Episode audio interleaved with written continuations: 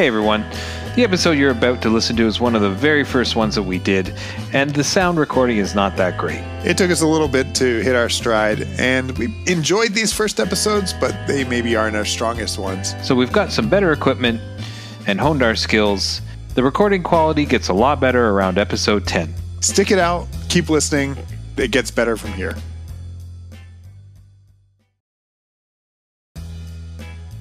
I'm Ben, and you're listening to the Sound Logic Podcast. This is Mike. Each episode, we discuss one of music's greatest albums from Rolling Stone magazine's top 500 list. Brought to you by two guys with no credentials.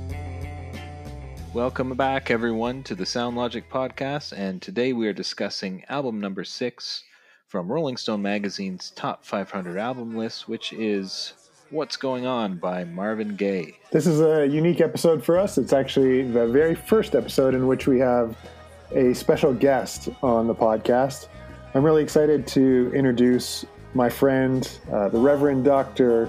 Donna King, also known to some as Mama King. Reverend Dr. King, and I'm a pastor of a small historic church in Bellefonte, Pennsylvania. It's a site for the Underground Railroad, St. Paul AME Church, and AME stands for African Methodist Episcopal. So the doctrines and the work of the Lord, but also the mission of the church is not new. It's to fight against racism and social justice, and of course, all those other missions feed the hungry, clothe the naked, and help the poor, the widows, and the orphans. But underlying, it's the same societal issues that are going on that went on pre and post slavery time. She is an incredible colleague, uh, a social justice leader here in the State College area and community. She is a person who embodies, I think, what it means to have a faith that is practically lived out, to not just be something that's spiritual, not just be something that's theoretical, but makes a difference in how you live your life. Um, and Donna will often talk about holding that lamp of freedom. Yes. When when I heard that Marvin Gaye's "What's Going On" was on this list, her name immediately jumped into my mind as someone that I knew um, would be a great voice to have on this album. Um, not just because of who she is, but because quite often she'll quote from this album in um, the spaces that she occupies. And so, thank you so much for being here with us, Donna. Um, it's a it's a blessing, it's a gift to have you here with us. Yes, my calling seems to be to point out to people sometimes um, take a look at the world and you know what's going on. Whenever we start a new album, we the first thing that we ask ourselves is, have you ever listened to this album in its entirety before uh, we did this project? What's the answer to that question for you this time around, Mike? I had not listened to this album before. I was only familiar with uh, the title track, What's Going On. I had heard that. I did, once I heard it, recognize Mercy, Mercy Me. Uh, that, that, sounded very, very familiar, and I think I've heard it before. Uh, but no, I had not listened to this album. I've heard of the album, and uh, as I listened to it, uh, and not to let the cat out of the bag, I really, really enjoyed it. But also felt that it was really hard to not necessarily relate to, but to be able to speak to what was happening here in this time culturally. Um, I'm obviously very far removed. I'm a white guy from Canada born in 1982, so you know what can I really say to speak to this what was happening for this community in 1971. I feel a little intimidated to really, really comment on the, the major cultural significance of this album, um, at least from a personal perspective. However, um, I really, really enjoyed it, um, and it was very, very new to me. Yeah, I feel the same way. I think when I saw the name Marvin Gaye on this list initially, I assumed it was going to be a sort of classic Motown record that was predominantly love songs, predominantly kind of uh, layered harmonies, sort of doo-wop in the background, and I was I was blown away by how political, how real, and how raw this album was. I'm wondering specifically, I guess, Donna, for us, it's often hard for us to get back into the moment in time um, because we weren't born when so many of these great albums were released. Uh, can you give us just some insight into how it felt to be alive at the time when this revolutionary kind of music was um, was released? Well, I was introduced to Marvin Gaye by my older brothers and sisters because I'm the baby. And, and in the family, and when it came out, they played it over and over and over again. so much so where everyone knew it by heart because of the political time. Very political song, and the words were relevant to that time period. Um, my brother went to Vietnam. Wow. And uh, when he came back, um, all he played was was jazz, and he came back with all the stereo equipment, and he would play his jazz, and then he would go into the jazz. It's been like John Coltrane, very you know, and then he'd start to mellow. We loved it when he mellowed, when he played the ballads. Then he'd always start playing Marvin Gaye, What's Going On, over and over and over again. What do you think he connected to so deeply? Uh, because of the message.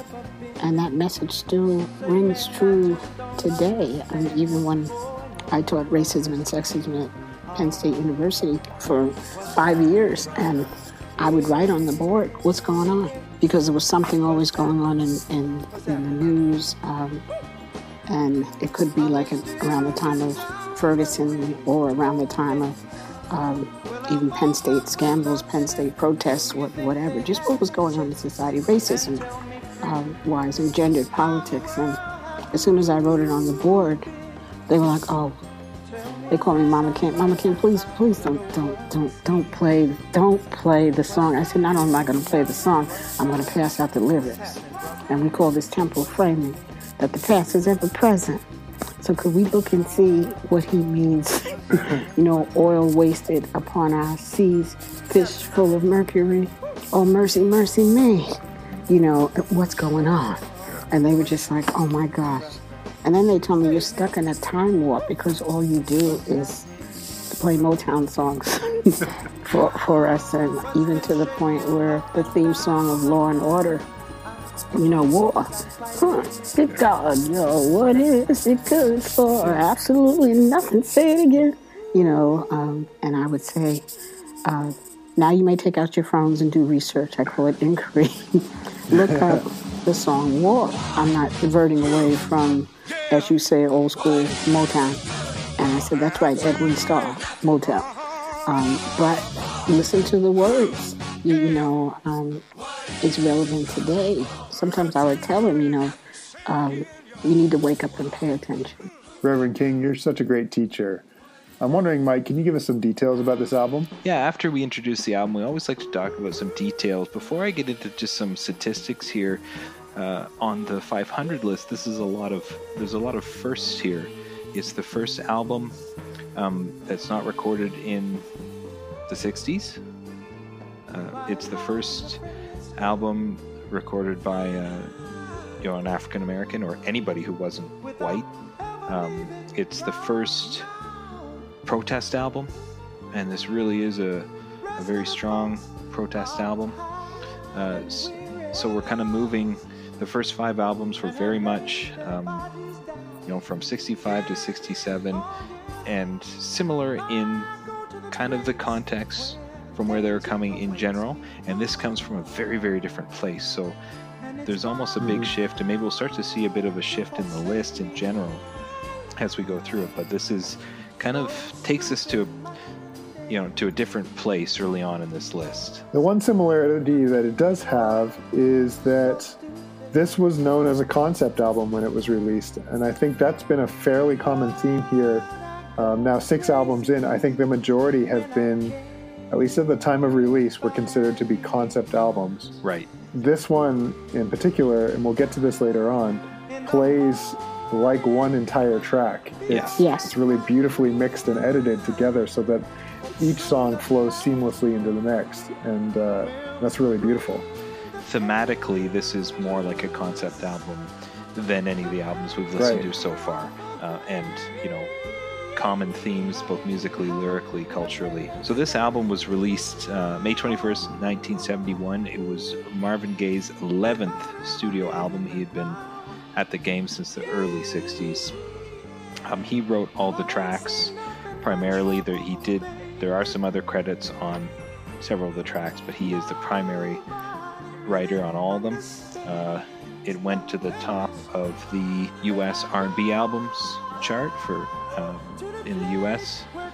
Uh, it's for sales. It's certified through different countries at about 800,000.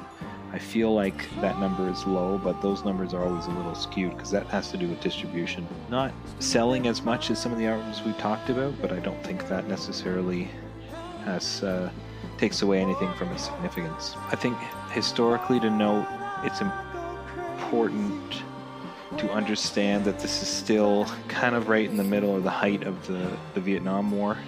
Right, and your story, Donna, hearing that your brother comes home from the war and puts this album on is just so makes it all so real. When he talks about war, referring most directly to that. I'm, I'm sure other conflicts as well, but And I'm imagining impacts the way that you teach when you're in the classroom. That's because while you have your headphones in your ear and you're on your phones, what are you going to do if they call you up for the draft? You know, Freda Payne saying, Bring the boys home, bring them back alive. You know, and they're like, There you go again, old mm-hmm. school. I said, No. What's the difference that our songs of today are not as political as the songs of yesterday? What is it about this time right now where we don't see the same amount of people sort of speaking out as artists? Well, I think people are starting to do it and take to the streets and have a voice. But when you have a mandate like the Selective Service, that I told them you all had to check that box when you applied for financial aid. Um, and the difference was the draft.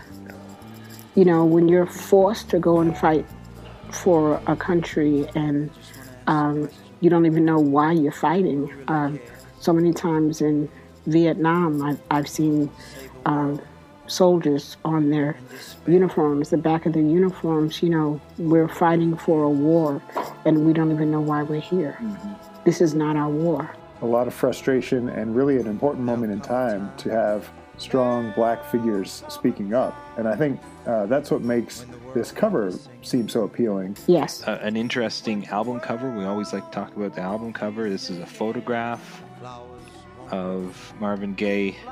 He's he's looking has has a very kind of solemn look on his face. He's looking off. Yes. Uh, to his left, he's got a.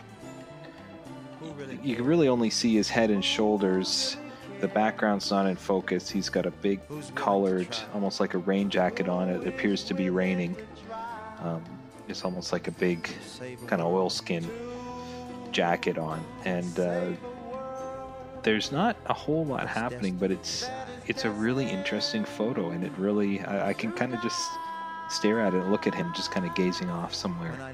It's like he's really looking or thinking about something. Yeah, I think especially at a moment in time um, you know, just after civil rights, the rise of the civil rights movement, mm-hmm. there was this desire to see um, strength in black leaders.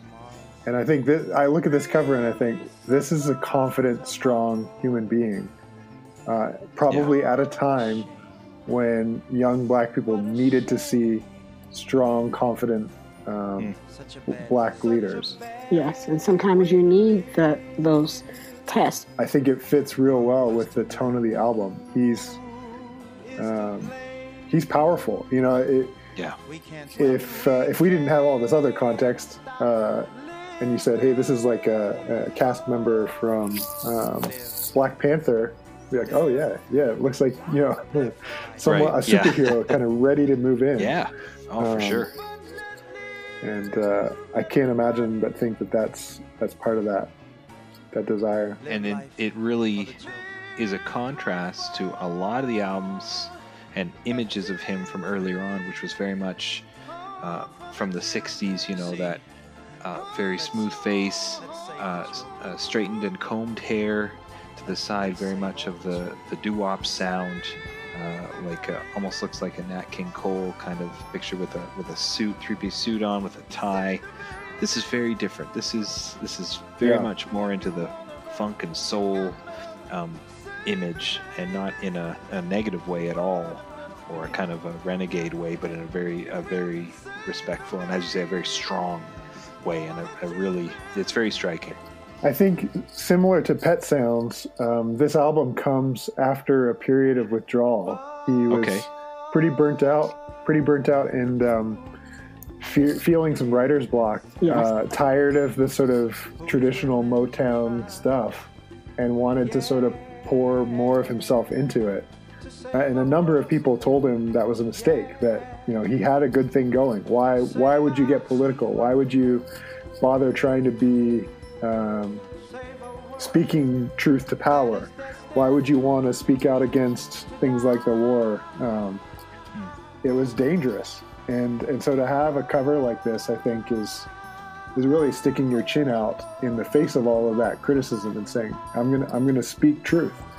Um, yeah, it's it's interesting. And people to resist. Normally, at this time of the show, we give you a track listing um, with some audio of each track behind it. But I think, in honor of the artistry of creating an album that flows seamlessly from one track into the other, what we're going to do is encourage you to go and check out the tracks on your own time. Um, listing them in order just by their name, one through nine, really is doing a disservice to the way that this album is assembled. It's really assembled to be listened to in its entirety, seamlessly from one track to the other. There were singles. Four of the songs were released as a single What's Going On, Mercy, Mercy Me, Inner City Blues, and Save the Children. They can all be listened to as individual tracks, but I think it works best as a concept album um, listened to from beginning to end. Yeah, that was one thing that really struck me when I listened to it is the the songs all really flowed into one another very intentionally as if it was just to be listened to as one continuous piece of music. Yeah. Um, not to say that none of them kind of end, but but they just flow and again thematically they're all very similar and have uh, connections thematically and I had to listen to it a few times to really, to really, really understand what was happening there. I mean, I, I could get it mm-hmm. that, you know, one track wouldn't quite finish, the next would start, or they would be almost the same piece of music. But really, really understand what the story was of this album.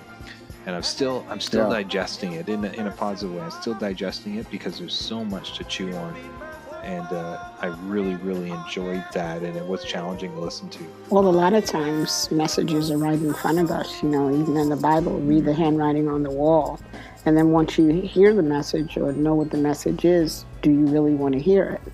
And you resist it. You know, you don't want to know the truth you know, the, the, king asked Daniel to read the handwriting on the wall, and then when he, t- he told him, you, you going down and your kingdom's going down with you, he didn't want to hear that. You know, so we don't want the reality of what America right.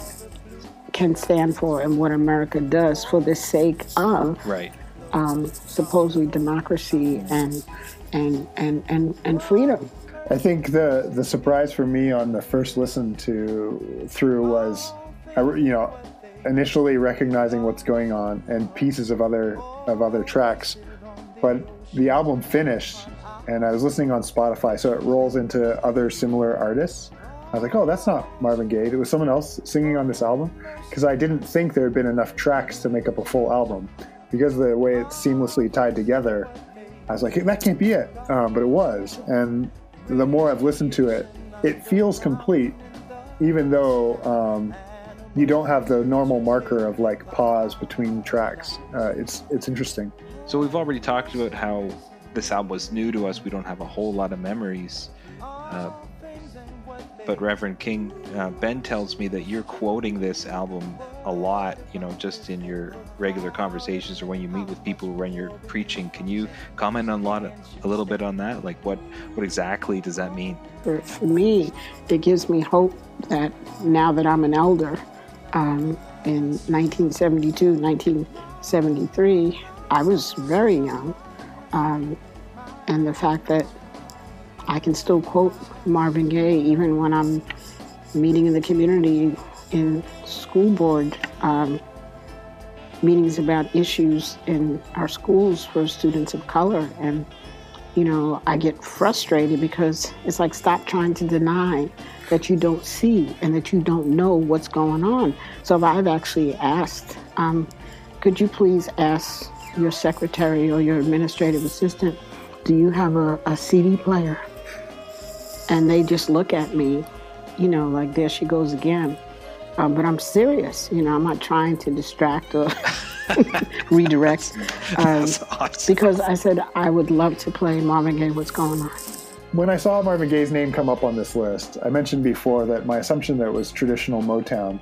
I think the music that I have listened to from Marvin Gaye in the past has been more in the lines of "Let's get it on," Mm. and so so hearing something that's so profoundly Yes. uh, pointing out injustice, uh, prophetic in its in its words, uh, not really romantic at all, was a surprise to me. I think my perceived my preconceived notion was that this was going to be recognized for its musicality and for its um, romantic nature, and not because of the power of the words in it. Mercy, Mercy Me, um, because it, it talks about pollution, it, it, talks about um, just the, the state of the, the, the nation. But what, what I like about Mercy, Mercy Me is, and that's why I asked for the CD player for what's going on, because Marvin Gaye said to save the babies.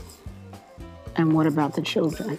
You know, what kind of world are we going to leave for them? And when I'm in meetings saying, these are the stories of the children of color and what they're going through, and we keep telling you over and over again. And I thought Marvin Gaye said, you know, we're trying to tell you what's going on. He said, save the babies, and what about the children?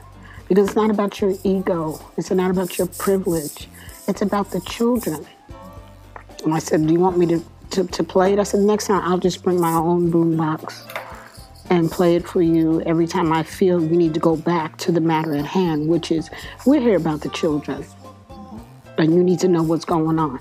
I didn't expect it to be as kind of uh, have such a religious tone, an evangelical tone, uh, and certainly a, a protest tone to it. I didn't I didn't know that about the album, so that definitely caught me by surprise. I didn't expect it, and my experience uh, with this song, uh, really, and it's kind of a silly memory, but um, back in 2002 when you and I were traveling, uh, when we were in hotels and we had a string of days off. We watched a lot of MTV, and uh, Marvin Gaye's daughter Nona Gaye did a an all star tribute song with a bunch of popular celebrity people, and uh, with like NSYNC and Britney Spears and Bono and uh, Destiny's Child, and all these people did a celebrity version of this song and they made a video and there was this making of program that they played over and over and over we saw it all the time.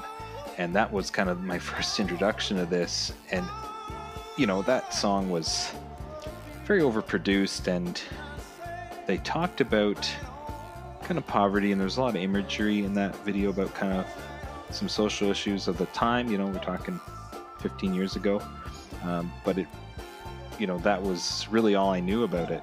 So i kind of expected again to be just a little more mainline mainstream pop or doo-wop of the time and that's that's not at all what it is Beyond the signals, what stands out to you as you're listening to this album? I use jazz a lot to to teach students about how with syncopation, um, going against the grain, and even in music, playing the off notes or off beat. Like, don't tell us that we have to clap on the rhythm of the one and three, which is westernized, and culturally it's the two and four, and then to specifically create music that goes against the grain. That's very political. yeah there's a couple things that jumped out to me a couple of very interesting uh, techniques there uh, there's a lot of the album has a lot of like reverb and echo which uh, i felt gave it not only a very 70s feel but also just a kind of a just an interesting uh, presence you know of, of the whole thing and i know that was Yeah. common technique uh, but that kind of gave it a, a very specific feel and also on save the children a very interesting technique where he he speaks the lyric hmm The call and response. yeah there. yeah, he that's speaks that the lyric surprised me too. and then he sings it so just just a few words at a time as he goes through the lines and and that was really really interesting i don't even know if i've heard that uh, before not not anything that i would take very seriously um, but it was like Feels like a worship practice in that song. yes it's just so many times it comes through another genre, like an artistic genre, through song, through poetry, and they always seem to be the resistant pedagogy to teach us or to say the things that we normally wouldn't say in a conversation. But when it came up in a song and you listen to it over and over again, it's almost like it was a way to be indoctrinated into um, someone else's view of society, mm-hmm. but through song. Yes, absolutely. And I, I immediately like I, I think I just stopped what I was doing. I think I was doing dishes, and I just kind of stopped and just listened because I heard him say it and then sing it, and it was almost like, yeah, when you hear even almost, I know this is very different, but even in a in a Catholic or Anglican liturgical ceremony where they sing, they sing the the liturgy. It almost felt a bit like that, but this is him speaking it and then his own voice answering it in in melody, and that was really, really, really cool. Um, really interesting technique yeah. there. And then one of the thing that that really popped to me was this sound on "Mercy, Mercy Me."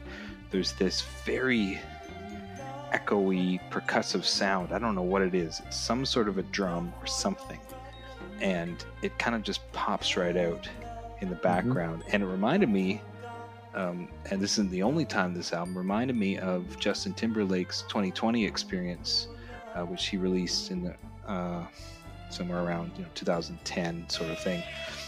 And as I heard this, I'm hearing all those themes there: the the strings backing, the orchestration backing behind the kind of the regular rock and soul instruments.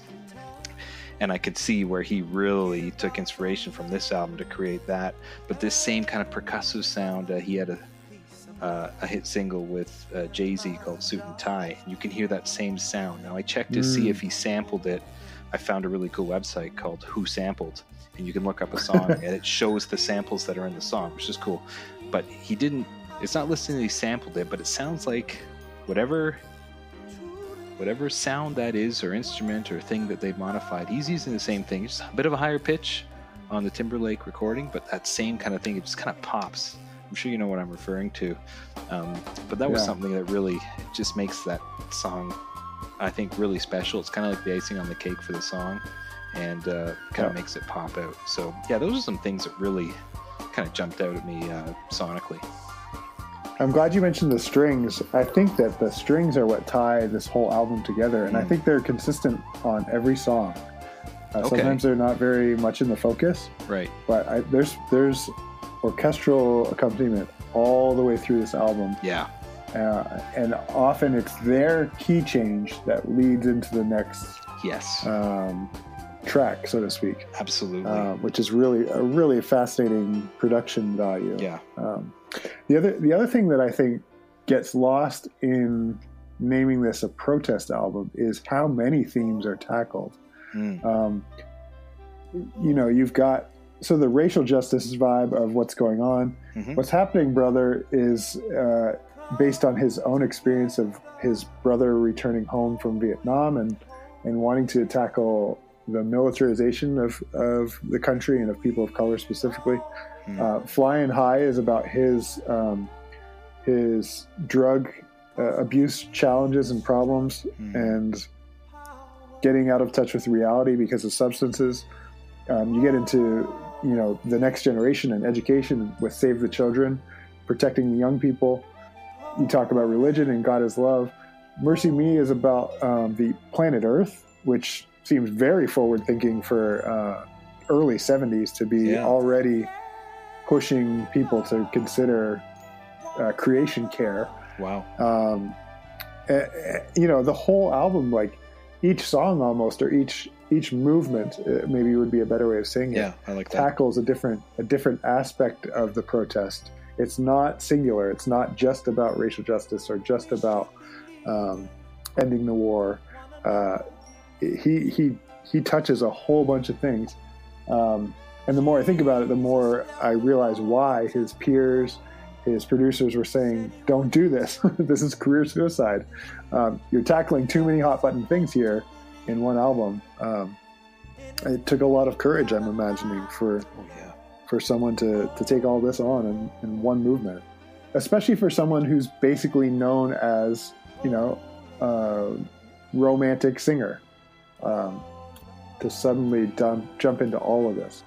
The other thing that kind of jumped out yeah. right off the top is the opening track and begins with kind of kind of crowd crowd sounds chatting and all these very you know iconic cultural phrases at the time you know everybody's just kind of you know hey right on man we all just uh, great party you know they're just they're just chatting yeah. and you just kind of get the feel that you know you're with you're in a social gathering um, and with a bunch of people who are just there yep you know and then this conversation starts and mm-hmm. you know you could almost imagine everyone gets together and one person stands up and says there's some things that are on my mind that we need to address it reminds me of your prophetic voice in our community uh, reverend king and we're going to keep telling you until you hear us you know um, and sometimes that's well received Sometimes it's not. They can press a button and eject me out the room. But guess what?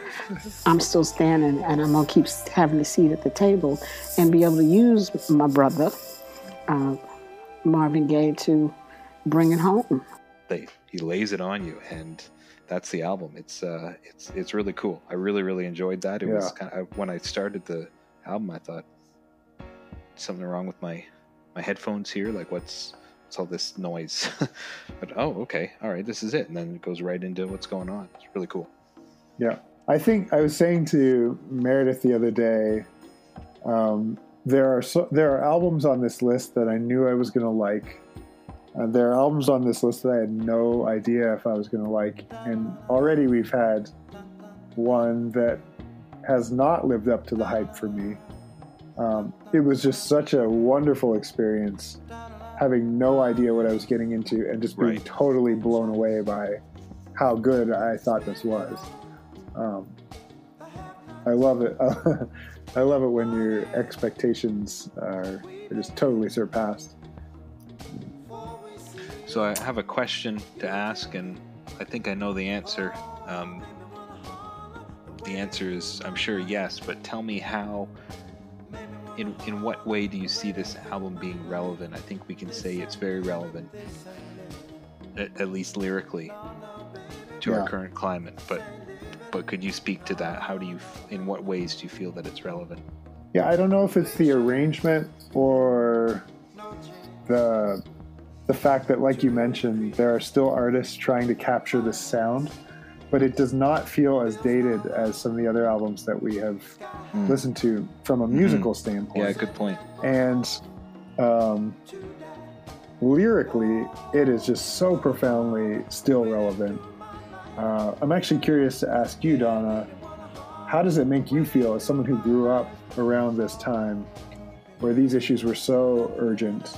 It's all about freedom, but freedom to the point where you have to get political you have yeah. to stand up to sometimes societal laws are flawed, like slavery.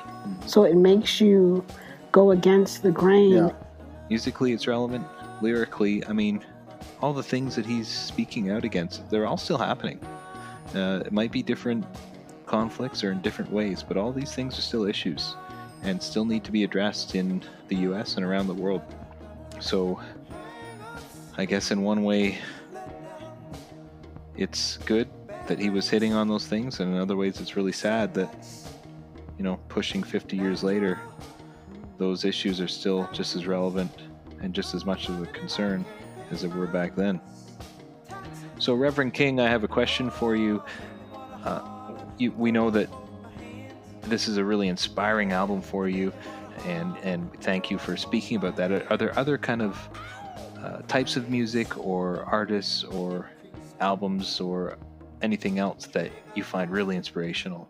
Believe it or not, um, because my brother played so much jazz when he came back from Vietnam, um, there are a couple of jazz pieces that um, um one in particular, Yusef Lateef, he's a, a flutist, and he plays a very, very old uh, ballad called, I don't know if I pronounce it right, The First Gymnopédie uh, by Satie from the 15th century.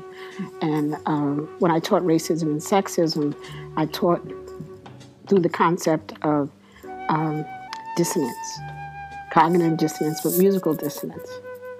And you know, dissonance, uh, the musical term is the disharmony within harmony.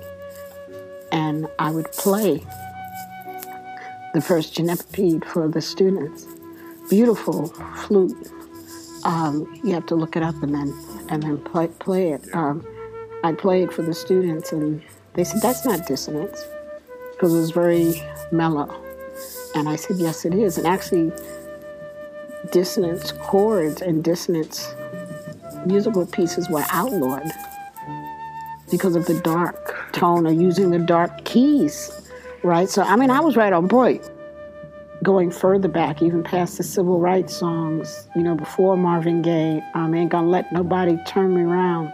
But then going even further back to the songs of the Underground Railroad, I always sing "Old Old Freedom," but the words of the of the songs that don't give up and keep keep running and, and just keep hiding. But the fact that someone is going to help you along the way, you have to trust. Mm-hmm. You have to trust. And we did that back then. Why can't we do that now? But you know what? We are. We are, because I feel like this is the second wave of abolition.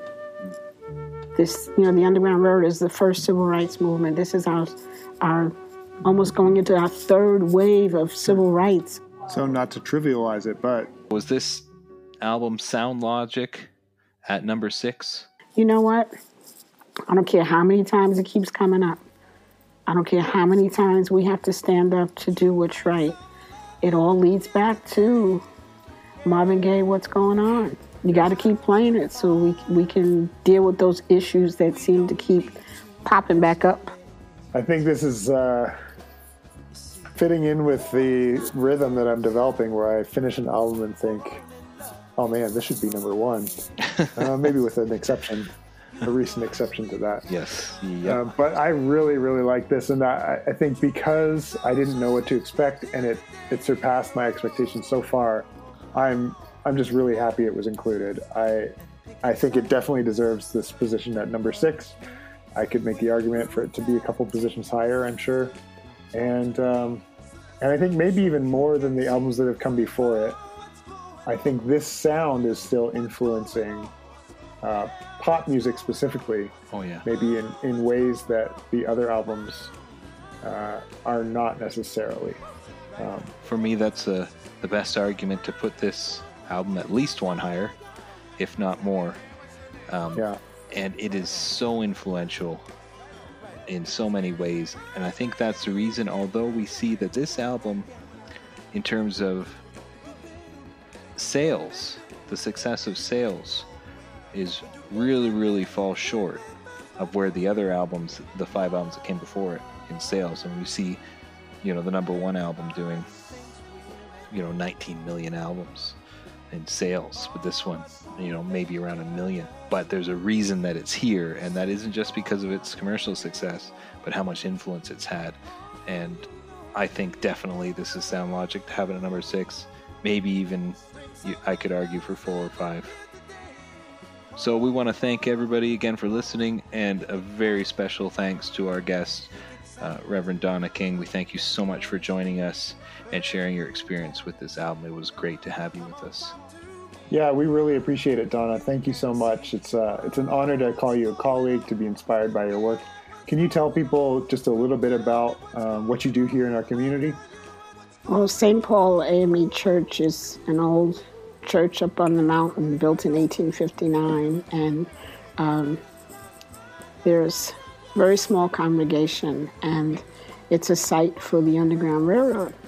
So we need help to keep the doors open, and we do freedom talks, which is dialogues about freedom once a month. We do freedom walks, which are Underground Railroad tours, uh, pending the weather. But the the church stands for what it's like to be a beacon on top of a hill for communities, uh, the community in Bellefonte, but surrounding communities like State College.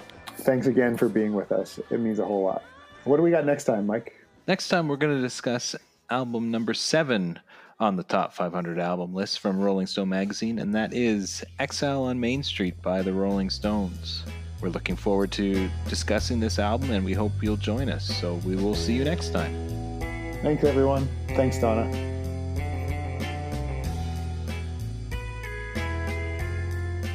If you like what you hear, subscribe on your favorite podcast app and write a review.